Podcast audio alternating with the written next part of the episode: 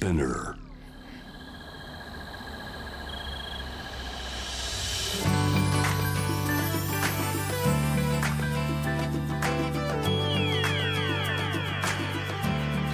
ENEOS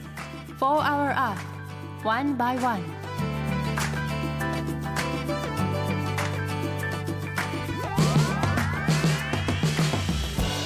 エネオス4 Hour Earth 1 by 1ナビゲーターの堀田茜です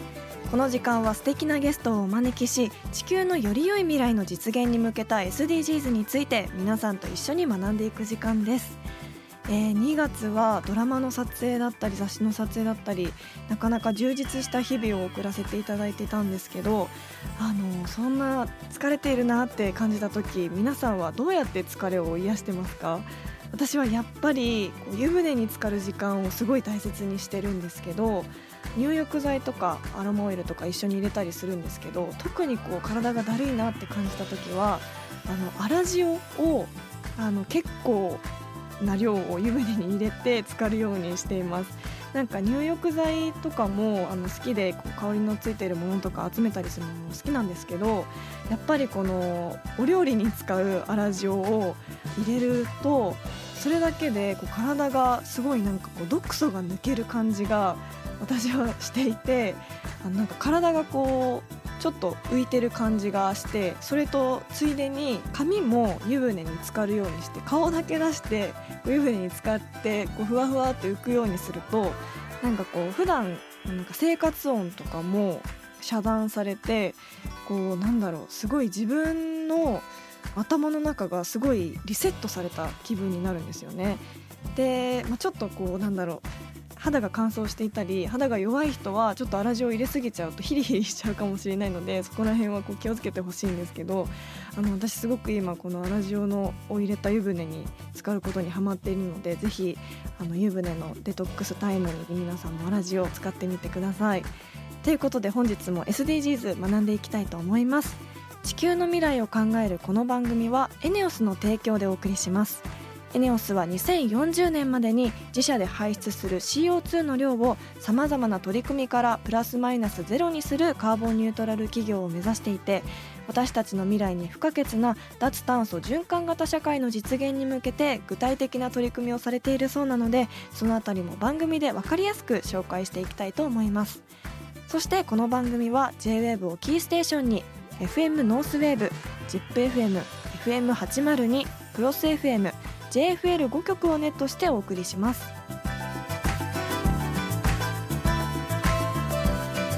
エネオス4 Hour Earth One by One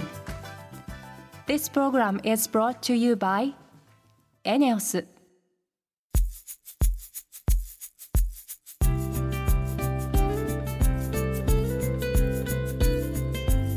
エネオス4 Hour Earth 1 by 1本日のトークテーマは SDGs の目標14海の豊かさを守ろうです。今回は市場に流通しない魚がポイントだそうです。市場に流通しないということは普段は買うことはできないお魚っていうことなんでしょうか？この後いろいろとお話を伺っていきたいと思います。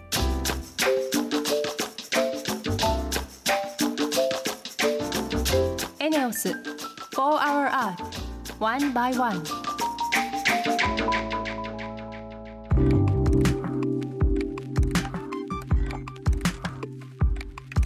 堀田茜がナビゲートしているエネオス4 Hour Earth 1 by 1本日もゲストの方とリモートでつながっています。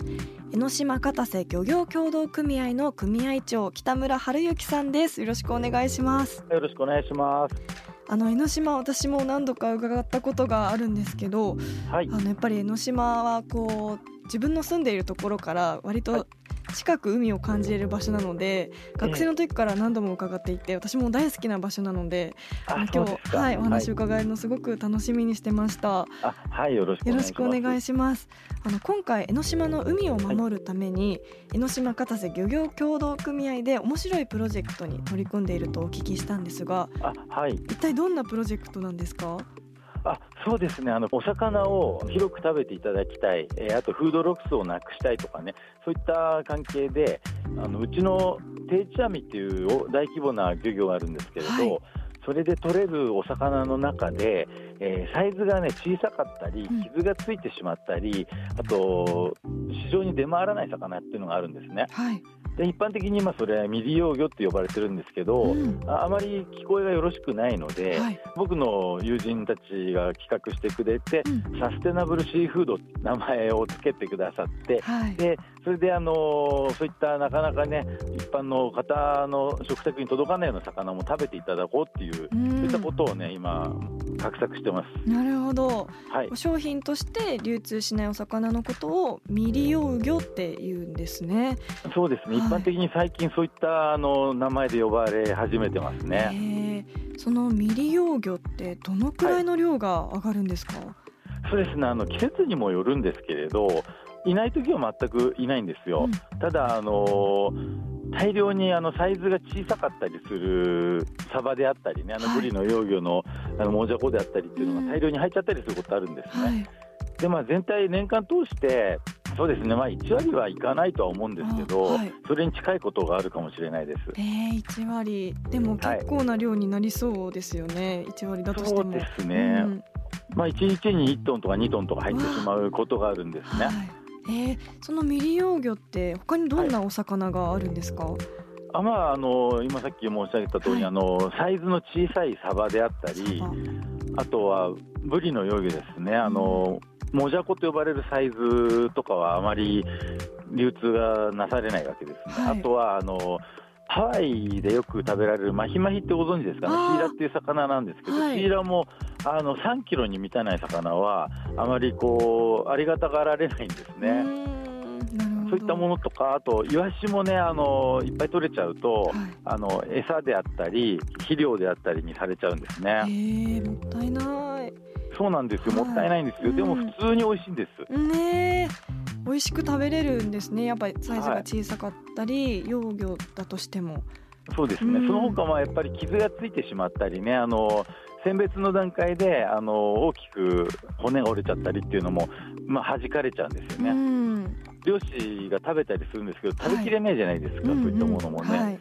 まあ、そういったものを、あのまあ、地元の、ね、人たちに食べていただこうとか、そういった思いがありまして、うん。推進しています、そういったこと。確かにこうお野菜とかはたまに傷がついたりしてるのを安く売ってるのは見るようになったんですけど、うんうん。お魚であの傷がついたものとか小さいもの売ってるのってなかなかスーパーでは見かけないですもんね。そうですね、まあ、うん。スーパーとかでも切り身になっちゃってる魚とかも多いですもんね。はいそうですね。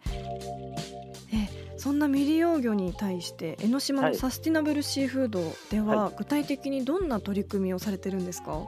今、寒いんで、まだ行ってないんですけど、3月から、あのまあ、年間通して、第3の土日、えーそれにね、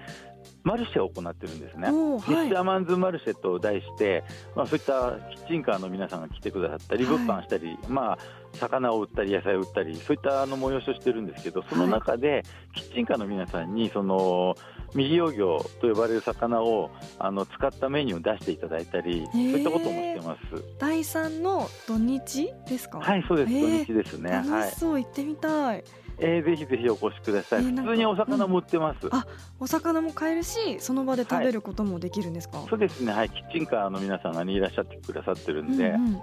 うん。でなかなかね、あのユニークな取り組みされてる方が、あのはい。ザコプロジェクトって方がこの間ね、あの来てくださって、はい。あの我々が取ったサイズが小さいサバですね、うんそれを美味しくあんにしていただいて、うんたい焼きみたいにして売ってるんですね。へえ、まあ、あのいわゆるエシカルフードってねおっしゃってましたけど、はい。それもねかなり人気で皆さん行列なされてましたね。えー、たい焼き型っていうことですか、そうですね、お魚の格好した、まあうん。たい焼きの中のあんが、はい。お魚をちょっと味付けをして、うん。フレーク状にしてるのかな、なんか美味しかったですよ。えー、気になる。食べてみたい で、えー。あのまあ、カレー味のもあったりしたんですけど、はい。僕は普通のお魚のあのお塩味の方が美味しかったですね。もうあじゃあいろんな味もあるんですね。これから先あの、サバに限らず、いろんな種類のお魚を使ってくださるような、ね、お話でした。はいえそれはなんていうお名前なんでしたっけ？あザコプロジェクトさんっていうところがね、あのはい。ザコ焼きっていう名前で、はいはい、ザあのコ焼き売ってます。はい、おおなるほど協力してくださってますね。あーいいですね、はい、キッチンカー好きなんですよねなんかお祭り感があってこあそうですういね。あのろいろちょこちょこ食べれるのが楽しいで食べすよね、歩きな感じですよね。うんはい。なんかこう地元の名物にもなっていきそうな感じですよね。あそうですねあのまだ拡散力が僕らないんで、はかといって観光客さんは、ね、あの多いんいで、うん、まあ、人はそれなりに集まるようになりました。あ。で地元の方なんかはやっぱりあの魚買いに来てくださるんで、うん、自転車とか徒歩でね来られる方もね結構あの地元の方来ていただいてますね。確かに江ノ島っていつ行っても結構賑わってるし若者も多いですもんね。そうですねはい。そして、えっと、サンセットクルーズもやられているんですよね。そうですそうです、うはい。僕がね運転する船ではい、サンセットクルージングですね。ちょうど日没前後の時間帯にねあのクルージング。正味20分ぐらいですかね。行って帰って、えー出港帰港で30分ぐらいなんですけど、はい、あの江ノ島の裏ってなかなか見る機会ないと思うんで。確かに。あとねイルミネーションがねつくあことがあるんですね、はい。そういった時もあの好評ですね。はい。実際に北村さんが運転されてそうです。僕がね運転してます。わあ楽しそう。そんなサンセットクルーズなんて江ノ島でやってるの知らなかったです。あそうですね、はいなかなかね、えっと、去年は年末に1回かなやったんですけどね。はい。いいですね。ご家族でも楽しめるし、そうですね、うん。いやでは最後になってしまうんですけれども、はい。江ノ島片瀬漁業協同組合の今後の目標についてお聞かせください。あそうですね、やっぱり今、こんな、ね、状態なんで、飲食店の皆さんもあの苦しい状況だと思うんですよ、ただ、われわれの魚を近隣の、ね、皆さん、飲食店で扱ってくださったり、であと、まあ、そういった未利用魚とさっき申しましたけど、うん。そういう魚、未利用魚っていう意識じゃなくてね、はい。サバはサバでいいじゃないかっていう、うん。僕、思いなんですね、はい。小さくても別に普通に美味しいんで、うん。えーそういったものをね皆さんあのちゃんと食べていただきたいの美味しさを分かっていただきたいんですけれどなかなか魚を作れる方が減ってらっしゃるんで、うん。それももう手軽に食べられるようなスタイルでうん販売できたらなっていうのもね一つ思いとしてあります。いやー確かにこう魚ってやっぱり私も大好きなんですけど、ええまあ、食べる人って減っているって聞きますしやっぱ実際に食べてやっぱ魚っていいよねってそういう風に見直すきっかけがもったいないっていうことが減っていくきっかけになるとそうですねいいですよね。まあ、フードロスが減ればいいじゃないですか。はい、はいい、やーこれからも活動を応援しています。はい、ありがとうございます。はいよろしくお願いいたします。ありがとうございました。はい、失礼します。はい本日のゲストは江ノ島片瀬漁業協同組合の組合長北村春之さんでした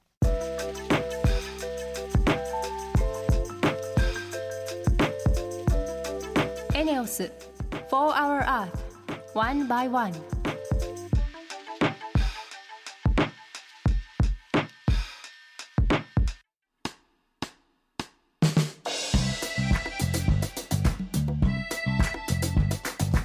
茜がナビゲートするエネオス4 Hour Earth One by One ここからはエネオス SDGs ステーションの時間です。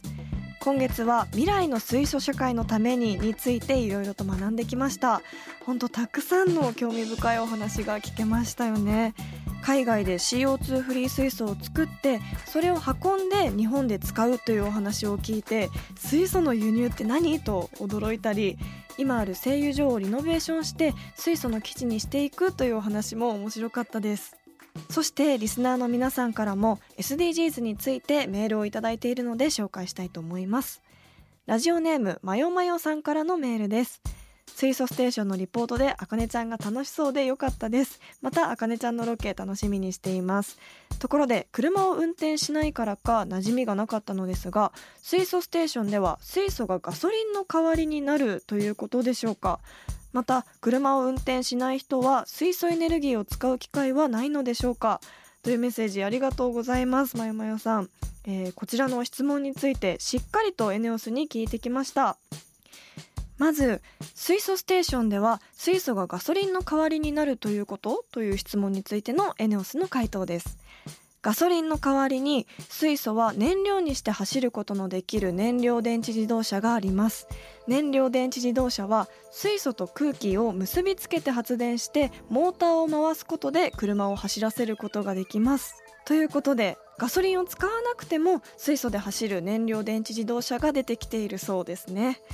そして車を運転しない人は水素エネルギーを使う機会はないのかという質問についてはこんな回答をいただいています。すでに導入が始まっている燃料電池バスや実用化に向けて開発中の燃料電池トレインや船を利用することで大勢で水素を共同利用する機会が今後増えていくと思います。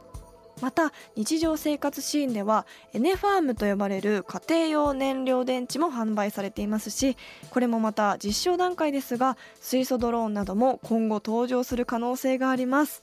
水素ドローンは登場する可能性があるということですごいですね。楽しみ。ドローンもエコな時代になっていくんですね。車に関わらずいろんなシーンで水素が活躍するクリーンな社会が近づいていると思うとこれからどうなっていくのかとても楽しみですね。ということでまよまよさんメッセージありがとうございました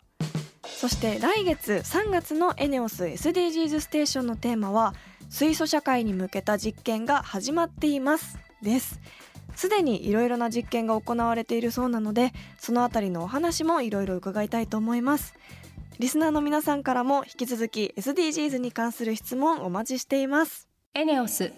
4 Hour Earth One by One.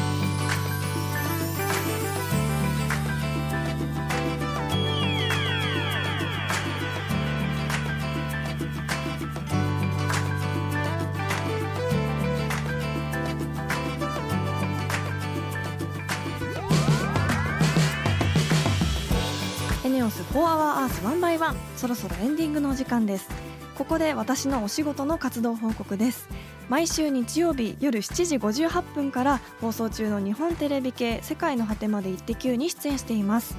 明日の放送は出川さんと真冬の北海道へロケに行ってきました。あの本当に体感マイナス10度の寒くて過酷なロケだったんですが大自然と野生動物に感動しました。とっても癒されて本当にすごい絶景なのでぜひ見ていただけたら嬉しいです。詳しくは来週の放送でもお話できたらと思っているのでぜひご覧ください、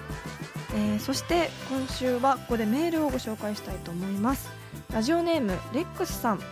いつも楽しく聞いています。私が SDGs で気をつけていることは三方よしかなと考えることです。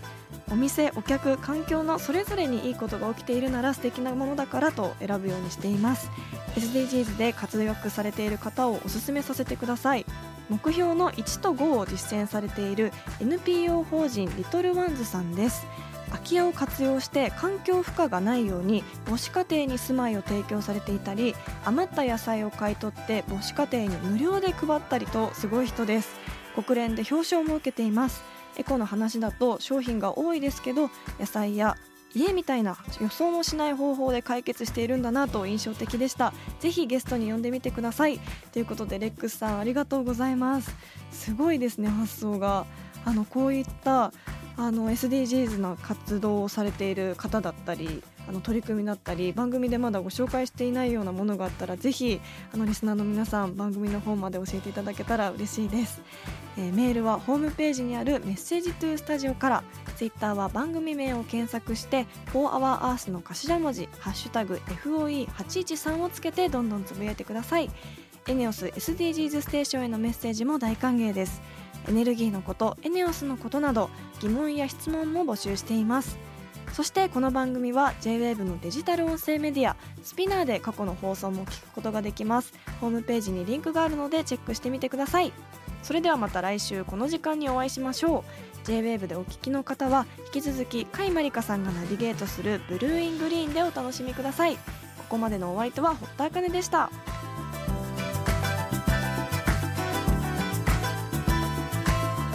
エネオス4 Hour Earth One by One This program was brought to you by エネオス